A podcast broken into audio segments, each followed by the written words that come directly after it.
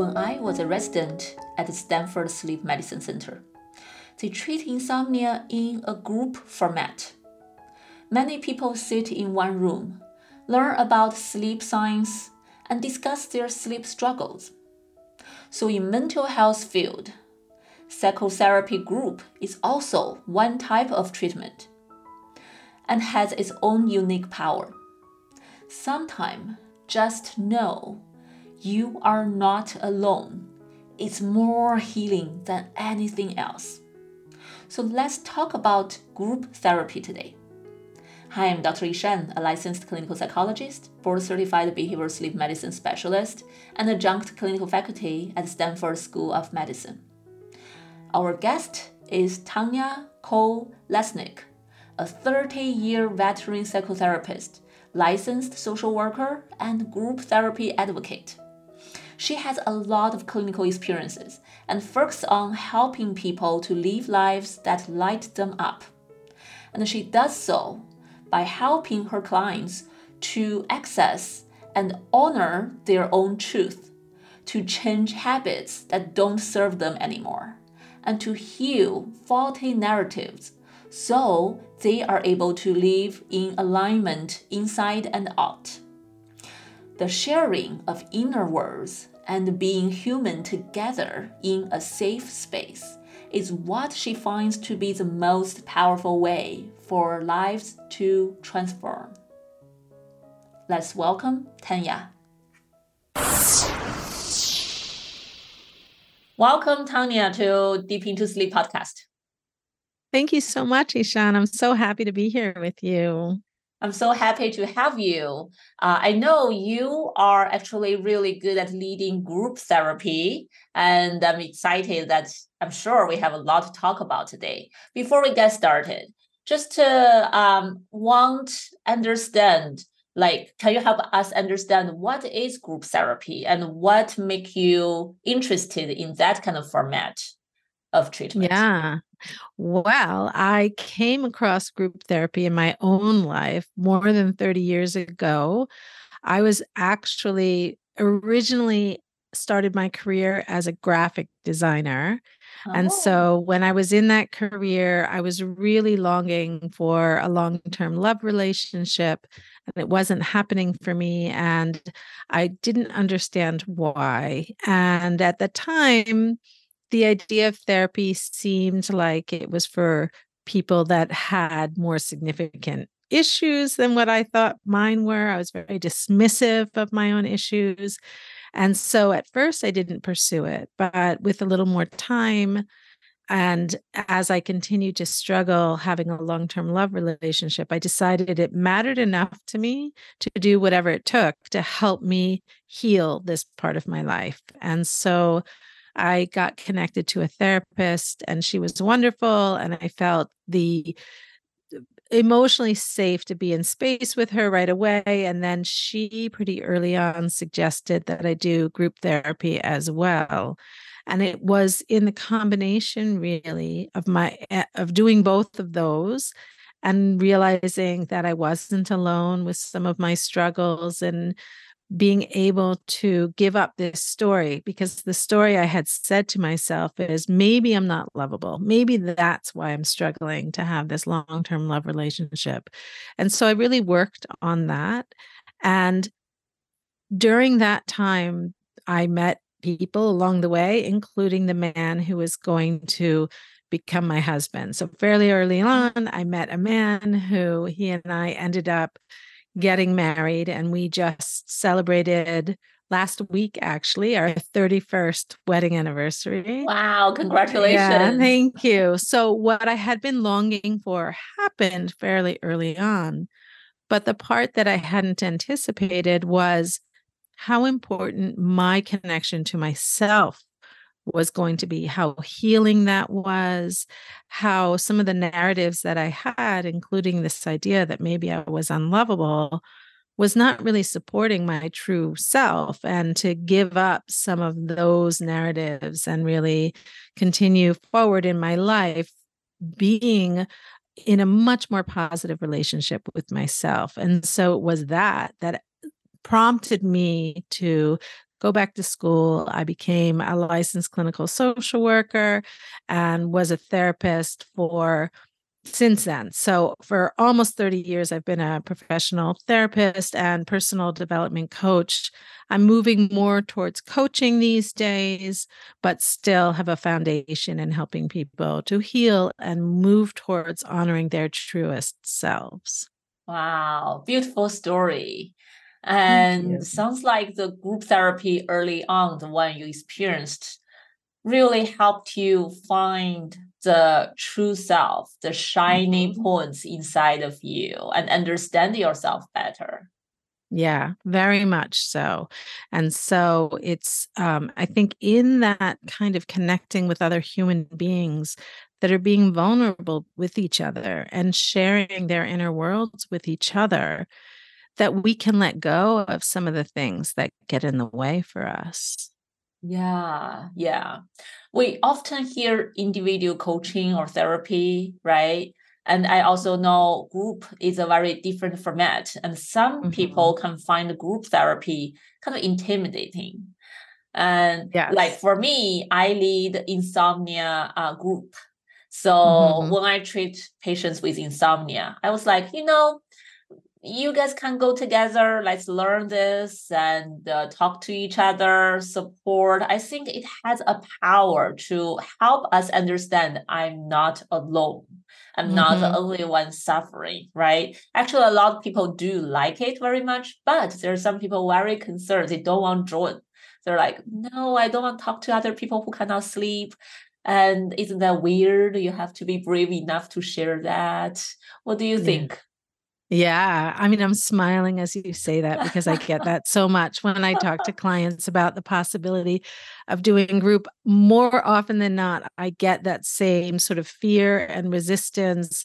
I think people are worried about being vulnerable in front of other people. I think even though as professionals, perhaps we're saying you're not alone, they don't really believe it at first. And it, they, I think so often feel feel that they might be more flawed than everybody else in the room or in the virtual room, depending on which way you do it.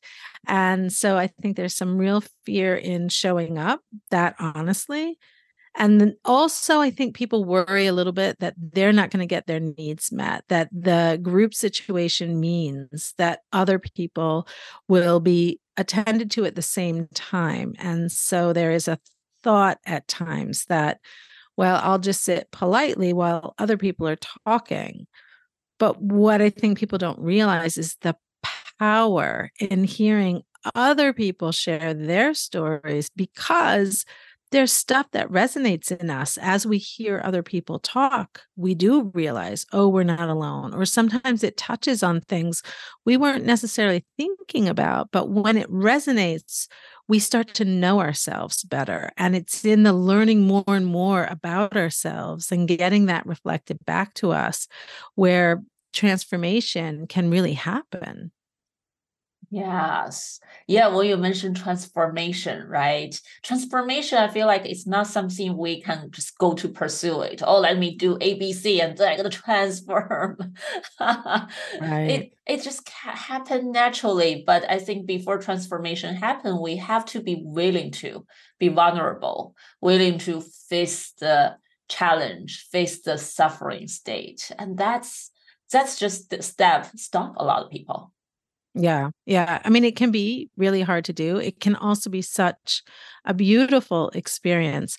I actually just returned from being away at a women's retreat in Italy oh. with 25 other women in this retreat experience together where there was so much vulnerability and tears and touching tender spots. And it's not like, I've gotten to a place where I don't have to go there anymore for my own transformation. I continue to want to grow and I still have to go into those very tender spaces.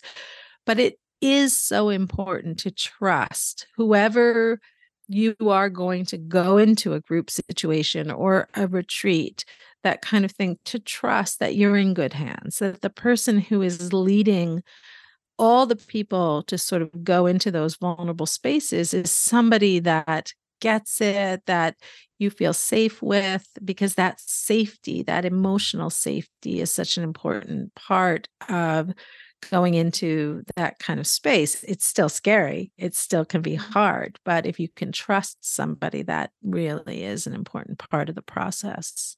Yeah. I think one thing really worry people about group therapy is you know when other people share their vulnerable uh, moments share mm. their difficult uh, past or events will that be too much burden mm. on the other listeners right yeah and yeah. like i already have a lot of struggle in myself now i i'm I have strong empathy to other people when I hear others suffering. Some people we will take that on their own shoulder, mm-hmm. feel like oh, that's too much for me to handle right now.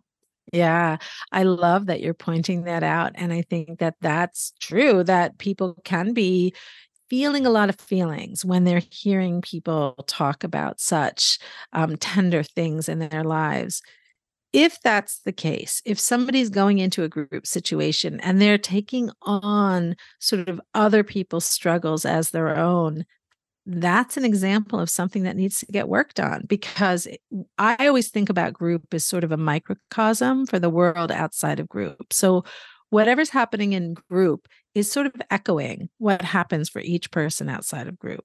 So if you're somebody in group who's taking on other people's emotional experiences and really absorbing it and struggling to stay connected to yourself, chances are that's happening outside of group. Chances are you're absorbing people in your family, some of their burdens, and struggling to stay connected to yourself.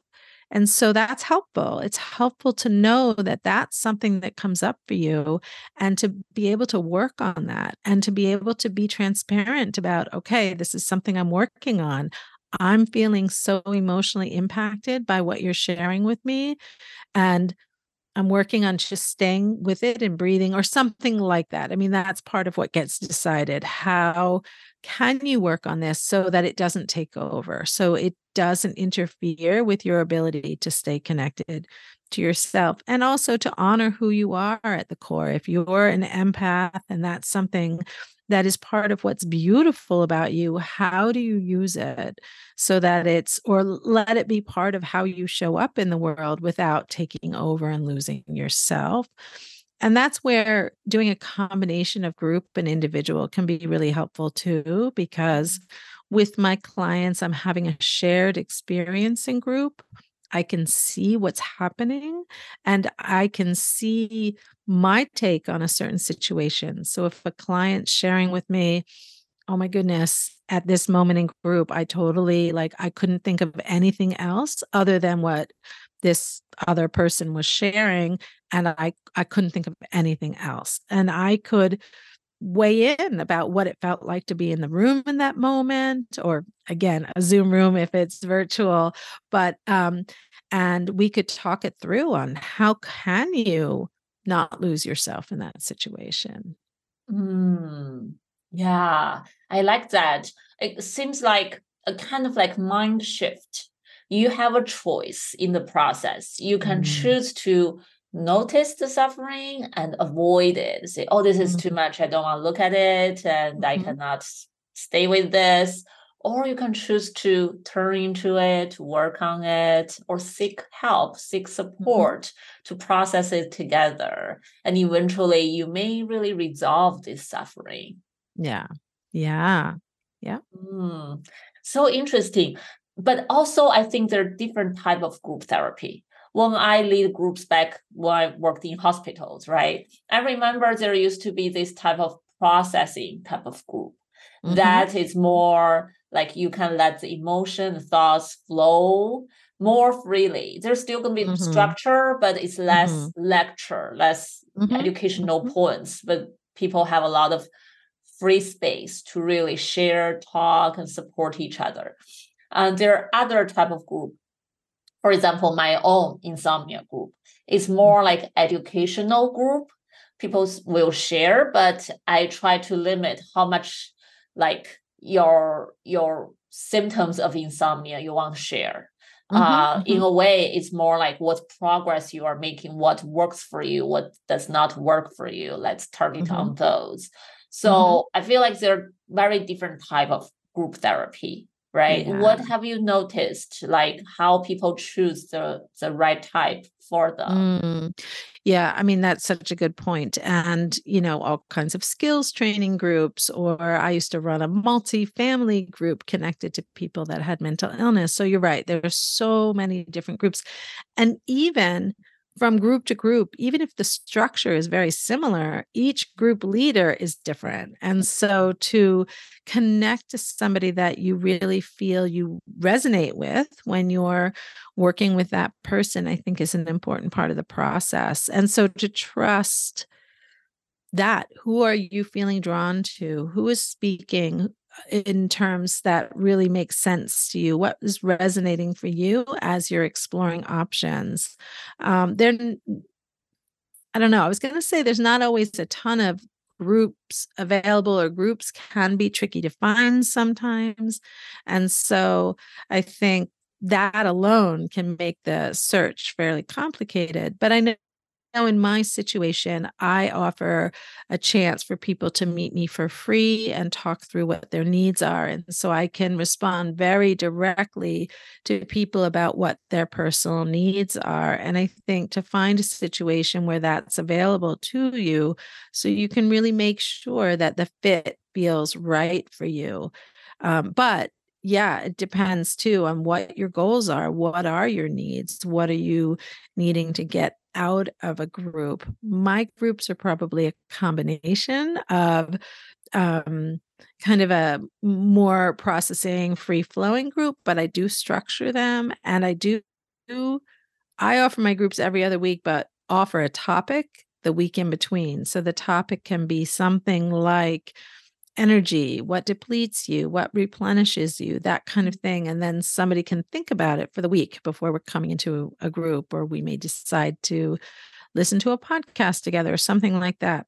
For some people, that might be too structured. So to really trust that if you're gravita- uh, eh, gravitating towards something, to give that a shot, to let yourself feel what's what you're drawn to course, there's possibly going to be fear in there as well so it's not mm-hmm. it's not just oh, okay great this is speaking to me end of story there can be a lot of fear as well so mm, yeah. yeah yeah so i'm wondering what make group therapy so powerful and so useful right mm. like i mm. mentioned earlier in my own group sometimes people feel like just by knowing other people are going through similar things as me, I feel better. Yeah. Uh, because without attending groups, they it's hard for them to realize that. Mm-hmm, and myself mm-hmm. actually just went to a retreat also oh. with hundreds of people. It's a larger retreat. Yeah. And they talk about this field energy. And it's it's just interesting to think about how people impact each other in a way. Mm-hmm. So yeah. since you have a lot of experience with group therapy, I'm curious to mm-hmm. hear your insight. What do you mm-hmm. think make group therapy so useful, so powerful for many people? Yeah. I think groups can help you touch on unconscious stuff. When you're going into an individual coaching or therapy situation you kind of are bringing your agenda and then the the coach or the therapist may process with you and ask you some questions that help you uncover some things but when you're in a group situation and somebody is expressing something that you weren't even thinking about but you feel in your body something bubbling up as somebody's speaking about that it can help you touch on things that aren't even conscious and bring them into a more conscious space. So I think in that it's really helpful. I think also we remind each other of people in our lives. So when you're in a group situation, let's say you're somebody who has a tendency to be a real caretaker and somebody is behaving in a way that's triggering that. So we get into like real caretaking mode. group gives us the opportunity to work on that very directly. It is something that's happening in real time. And as we develop relationships with each other and start to know each other and name some of the patterns that we are working on and bringing into the group space, then we can very um, directly say, oh, there's that caretaking pattern I get into. Let me interrupt it as we start to identify that more and more um, fully. You know, we're we're vocalizing certain things. Whereas if you were in, in an individual session, it's very unlikely that you would actually in real time have that caretaking thing get prompted. I mean, maybe I suppose if the therapist or coach is talking about something and then you kind of l- dismiss yourself and go towards taking care of that other person. But if somebody's a real professional, they're not going to be sharing some of those things with you in a session. But in a group situation, everybody's working on their own stuff and on their own journeys, and it's going to touch our stuff that we need to work on. So I think the unconscious piece is really helpful. And I think the um, giving us the opportunity to work on things in real time, to practice things so that when we go out in the sort of the real world again and we've had a chance to name these things and work on them they have less power over us we have more of an understanding of where we can get triggered, where we can go down these paths that really aren't serving us. Mm. Yeah, sounds like a deeper level of self awareness. Yes. And, and I'm even wondering in the group sometimes whether you, you know, kind of like you see through a mirror, through other people, you see a different angle of yourself. Totally. Yes. We see ourselves reflected back in a way that we don't always get that information. And we all have blind spots. I think as we go through our lives, there are certain things that we are showing that we don't know we're showing. And so it can be hard sometimes to hear some of that, but it can be so helpful when we hear back to us something that we had been struggling with or trying to hide one of the experiences that I had in that first group situation that I was in, and as I said, I was really yearning for a long term love relationship. So, as I was letting the group know why I was there and what I was looking for, one of the men in that group said, Oh, I could spot your neediness immediately. And I don't think he was trying to be unkind, but he's trying to reflect something back to me. But it was my actually my second group session. So I wasn't really ready for that kind of feedback, but it was very freeing to get that feedback because I was thinking I'm hiding all this stuff. Yeah. And it kind of helped me know, like, what's the point? Like, it's not even helping you to try and hide these things. What if you stop trying to hide, you know, mm-hmm. who you are, that kind of thing. So that can be so powerful to hear that kind of thing, even though it can be hard. And there's something about sort of a coach and therapist relationship where perhaps there's a little bit more gentleness or you wouldn't hear some of that feedback as quickly or as directly um, and so you might get a different kind of feedback that resonates a little bit more strongly sometimes. And uh, not to say, I mean, part of the job of the facilitator is to make sure it is a safe space. So, not to say that that can go off the rails and people are giving everybody like really harsh, intense feedback all the time, but to have that mirror and be given feedback and open ourselves up to learning a little bit about how we show up is such a powerful part of group. Yeah, love that. Yeah, seems like you have a lot of um, takeaway from all these years of group therapy experience. And sometimes, mm-hmm. you know, those challenging moment can be a beautiful moment yeah to and I, I know a lot of clients could really thrive from those confusing moments they may challenge you but depends on how the group leader react to it and Mhm. they may take back far more than what they imagined. Yeah. Mm, Yeah. Yeah. And the more we can sort of pay attention to what's coming up Mhm, and just notice, mhm. then the more we're going to get ourselves reflected back, learn from those moments. And I think even during the retreat, the woman that led the retreat kept saying, if you listen to each other's stories, I promise you it will change you on a cellular level. And so I think there's truth in that, that as we really start to process and hear and take inside of us a fuller human experience together in community, there is something that changes in us. Right, right. Yeah. So that sounds like more like a transformation within ourselves along with other people. Right? Yes. Yeah. Yeah. Yeah. So since my major, uh, my specialty is sleep and treating Mhm. insomnia. I'm curious in your work, in your journey, even though you may tr- you, you may deal with different issues, uh, maybe stress, anxiety, and life transitions. What, how often do sleep topic come up in your work? And Mm. what does look like in this journey of group therapy and other type of coaching work for you? Yeah.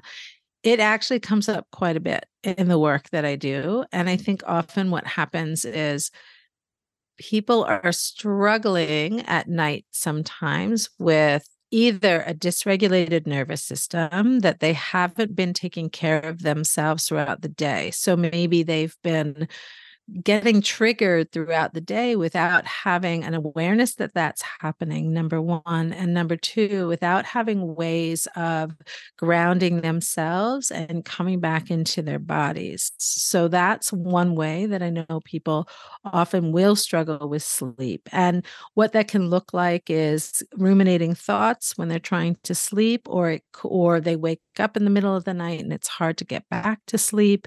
And it could also be a lot of catastrophic thinking that people are really struggling with, either again before and they're struggling to fall asleep, or they wake up and it's hard for them to fall back asleep. And so some of the work that I do with people is about how do you ground yourself? How do you need to replenish your energy? What is taking away some of your energy? What's dysregulating you so that your nervous system is really activated? So that's part of the work that I do with people. Mhm. Um, and and the other is just patterns of I mean, it's very similar to that, I guess, but overstimulating themselves throughout the day. What are some other patterns? What kind of ways do you need to take care of your need to ground yourself? So it's similar, but it's a little bit more directly about just finding some balance throughout the day. And Mhm. it's not necessarily related to some of these limiting beliefs or getting triggered necessarily, but it's not having patterns in place that really are grounding and replenishing and helping people to get to a place where they're ready for sleep. So, Yeah. we'll talk about that and explore some changes that people can make to help them feel more balanced throughout their day to day lives. hmm Yeah, that sounds very typical that people's nerve system get overstimulated and Mhm. so active. They many people complain they cannot shut down their brain at Mhm, night, mhm, right? When Yeah. they try to relax, they are not able to relax. Even their body are really tired or sleepy. Their mind seems like Mhm. still very energetic. Yeah. Yeah. Yeah. Um, one of the things that I talk a lot with my clients about more recently, because it was something that came to me more recently, is this idea of energetic clutter, is what I've been talking about it. And it's often things, limiting beliefs and the behaviors that are connected to these beliefs that got put in place early on in the families that we grew up in and the cultures that we grew up in. So it's things like, I need to be a good girl or I need to please others in order to be safe, in order to be loved, in order to not be abandoned, that kind of thing. Mhm. And when people are struggling in adulthood because if we don't look at them and start to learn which ones we're holding on to and start to shift some of these limiting beliefs they can be underneath a lot of our lives and how we make decisions in our lives without us even realizing it. And so if somebody for example is struggling with i'm going to be abandoned if i'm not nice then one of the things they might be ruminating about is a time when they felt they weren't being nice. And then they're worrying, oh my God, I'm going to be abandoned now. What am I going to do? And then that's part of what can keep people up at night is the rumination connected to some of these limiting beliefs that are not really honoring their true hearts, but that are in place because they were put in place to keep us safe. And so they're there. And so it's such important work for people to peel away those layers and really understand which are some of the beliefs that are running the show that are not even my personal beliefs. These are just ones that got developed in my life. And if people can start uh, peeling those away, then they won't be keeping people up at night because they won't think, oh my God, I'm going to be abandoned. They have a better sort of sense of understanding about that and be less triggered by that kind of thing. Mm, wow. So awareness is very important. You need to realize yeah. what is bothering you first, right? Yeah. And yeah. sounds like facing it mm-hmm. and really working on it is the way to lead to a more relaxed state. Yeah. Yeah. I think it can be really helpful sometimes for people to do a bit of a brain dump journaling process mm. as part of their bedtime routine because whatever is going to rise to the top and start keeping people like gnawing away at them when they're trying to sleep, if you can kind of create a bit of a practice and do a, a, brain dump as a way just to look at what's coming up and putting it on paper and capture it and know you can come back to it the next day if you need to. It can be really helpful for people to let go of some of that stuff. Mm, okay. Well, can you explain more about this brain journaling? What does it look like? Yeah. Does that involve yeah. you have to write down something or you just thinking mm-hmm. in a certain way?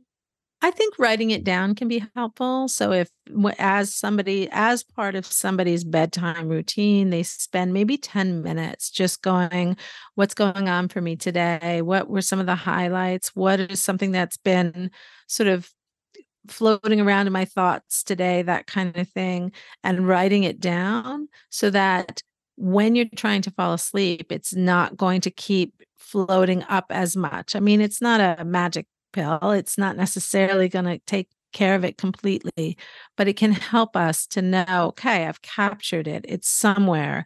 I don't have to use my mind to try and remember some of these things that I'm starting to process. I've already processed it and I can come back to it. So I think it's just writing in a journal, just whatever's coming up. And you don't have to be structured about it. It's just, oh, this is coming up. This came up for me today. Huh, this is just popping up. I don't know why, that kind of thing. And so it's to preemptively kind of get in there so that some of those thoughts don't keep you quite as preoccupied as you're trying to fall asleep. Mm, okay. Yeah, that's interesting. So sounds like more get the thoughts from your head out on a piece mm-hmm. of paper. Then mm-hmm. you look at it, you realize mm-hmm. those are thoughts, not me. I can sleep now. Mm-hmm. I can work mm-hmm. on those tomorrow, or I already put them down. I will not forget mm-hmm. right? Yeah. But in yeah. this process, I'm curious how people gonna stop themselves from ruminating. Sometimes, mm. you know, mm. when we once we start journaling, it just it's we it's, cannot stop. right. It's true. It's true. It's not a magic answer, but I think sometimes knowing that it's in the paper is enough to have a bit of a release with that. And if at the same time, maybe somebody knows that they're working on some of those issues, then it can just be a reminder oh, there's that thing again. I know that comes up for me. Okay. I, you know, I'm working on it and I'll come back to it. And so it's a real practice of trying to catch that in motion and let it go, but know that you're handling it on lots of different levels. Yeah, yeah. I think when you mentioned maybe 10 minutes, it's important uh, Mm-hmm. for people who are really easy to ruminate. If you Mhm. know that's you, you cannot really control it. Maybe set Mhm. a alarm clock or something. Because if we allow ourselves to write forever, for hours, of course, Mhm. right? Yeah, a lot yeah. of things can come out. Then it can go the other way. It's Mhm. it's not original. I just simply put this out on a piece of paper. It's Yeah. become like ruminating and think about, play back the tapes, all this horrible uh, feelings and Mhm. thoughts. So that's too much. If we can Yeah. limit time, I guess it can really Mhm. help. Yeah, yeah. And I mean, I think you make a good point too. For some people, that might be more triggering than helpful. And so if that's you, then this isn't advice that's really going to be helpful for you. But I Mhm. think, you know, to see, do a little bit of trial and error and to see what can be helpful, but ultimately to know a lot of the things that we tend to ruminate about are things that are often connected to these limiting beliefs. And if you can do some work at understanding what's going on for you, what are you carrying, and how to start taking in your actual core beliefs. What are your actual beliefs? And to start to rewire some of that. Yeah. And I'm also curious whether you have observed any beautiful moments in the group settings. And possibly not sleep related, but I can share some Mm. beautiful moment I observed in my insomnia group Mm. and to help me witness the power of group, right? So for for example, when someone shared very complicated uh sleep journey and Mhm. then happen to have other people in his group say, that sounds like me. I Yeah. have very similar journey and could not figure out why many doctors could not help me out. So Mhm. they have this connection immediately. Mhm, mhm. And uh, I know that help a lot of people to ease the anxiety. And Mhm. sometimes I notice other things like some clients they uh, practice certain things I tell them in the group.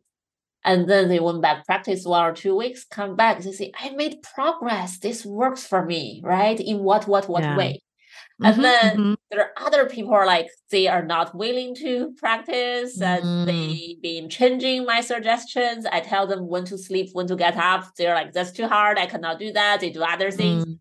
And then in that moment, they're like, oh, so other people follow. They actually do better. Should I consider try it at least for a week or for several Mhm. days? And I notice when people start asking that question, they are willing to lower down the guard and go back to really try and allow themselves to experience it a little bit. Yeah.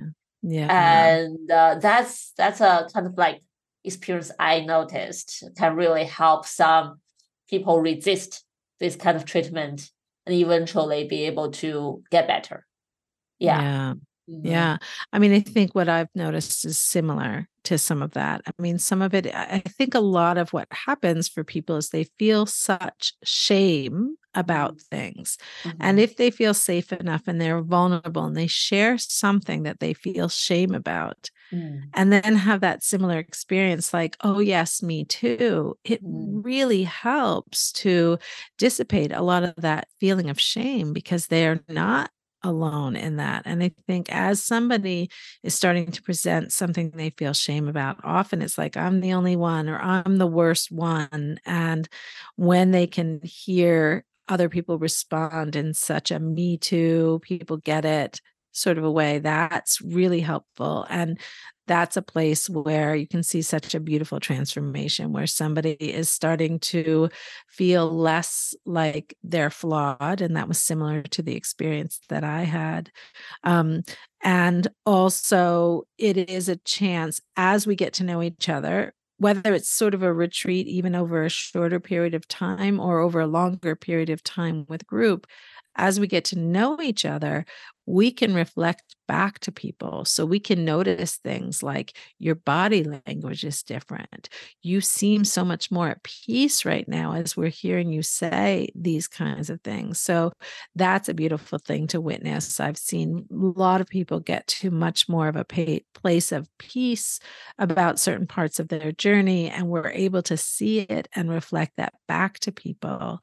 So there's that as well. And then just even as people are navigating very similar struggles and journeys, sometimes they can just talk about their own experiences and something will resonate enough that somebody's like, oh, okay, this action piece is making sense to me. And now I feel ready to take a similar action step because that one really connects to what feels like it it's something I could do. Mm, wow, beautiful, beautiful. Yeah, I really want to encourage for our listening and watching, right, to really seek out the great resources out there and uh, consider group therapy if you think it's something you may uh, enjoy or you want to explore, it may benefit you, right? And mm-hmm. uh, leave it open, give it a try. Yeah. It could be a very beautiful journey. Yeah.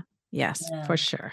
Yeah. Yeah. Thank you, Tanya, for sharing all this wonderful insight with us. So, um, if our listeners want to find your work and know more about you and get to know your group, how can they uh, know those information? How can they find you? Yeah. Um, the best way to connect with me really is through my website, which is my name, Tanya Cole Lesnick. But I know that can be a little tricky sometimes if somebody doesn't have something to write down with. So another way to reach my website is clearenergeticclutter.com. Okay, great. I will put the website down below in the show note so yeah. our listeners can click through and directly find you on your website. Great, great. Yeah. yeah. Awesome. Thank yeah. you. Thank you so much. Any last wisdom you want to share with us all before we end our conversation today? Hmm. I, I think what I often say is just the importance of being kind to yourself as you're trying to navigate any kind of these difficult journeys, I think sometimes people can be so impatient with themselves and be sort of harsh with themselves. And so it's not easy to start to make change in some of these areas. And so just to be kind to yourself as you're going through this process. Great, beautiful. Be kind to ourselves and have a lot of self compassion. Yes, That's so yes, important. Yes. yes. Yeah. Yeah. Thank mm-hmm. you so much. Nice talking to you. Thank you so much. I really enjoyed talking with you as well. Have you had any healing experience in a group format? If so, what do you think about it? Leave me a message, let me know. You can find me on many social media platforms at Dr. Yishan. So the video version of this conversation will also be available on our YouTube channel at Deep Into Sleep podcast. If you know anyone who suffers from insomnia, Please also check out my insomnia treatment course. I use evidence based first line treatment for insomnia called CBTI. And the website for that is mindbodygarden.com slash insomnia. Thank you again for your interest in sleep science and wish you a good night of sleep. I'm Dr. Yishan. See you next time. Bye. Sleep is an individual thing. We all sleep differently and there is so much we can do to improve sleep quality. Keep hope and carry on. This podcast is for general informational purpose only and does not include the practice of medicine or other health professional services. Usage of the information we share is at the listener's own risk.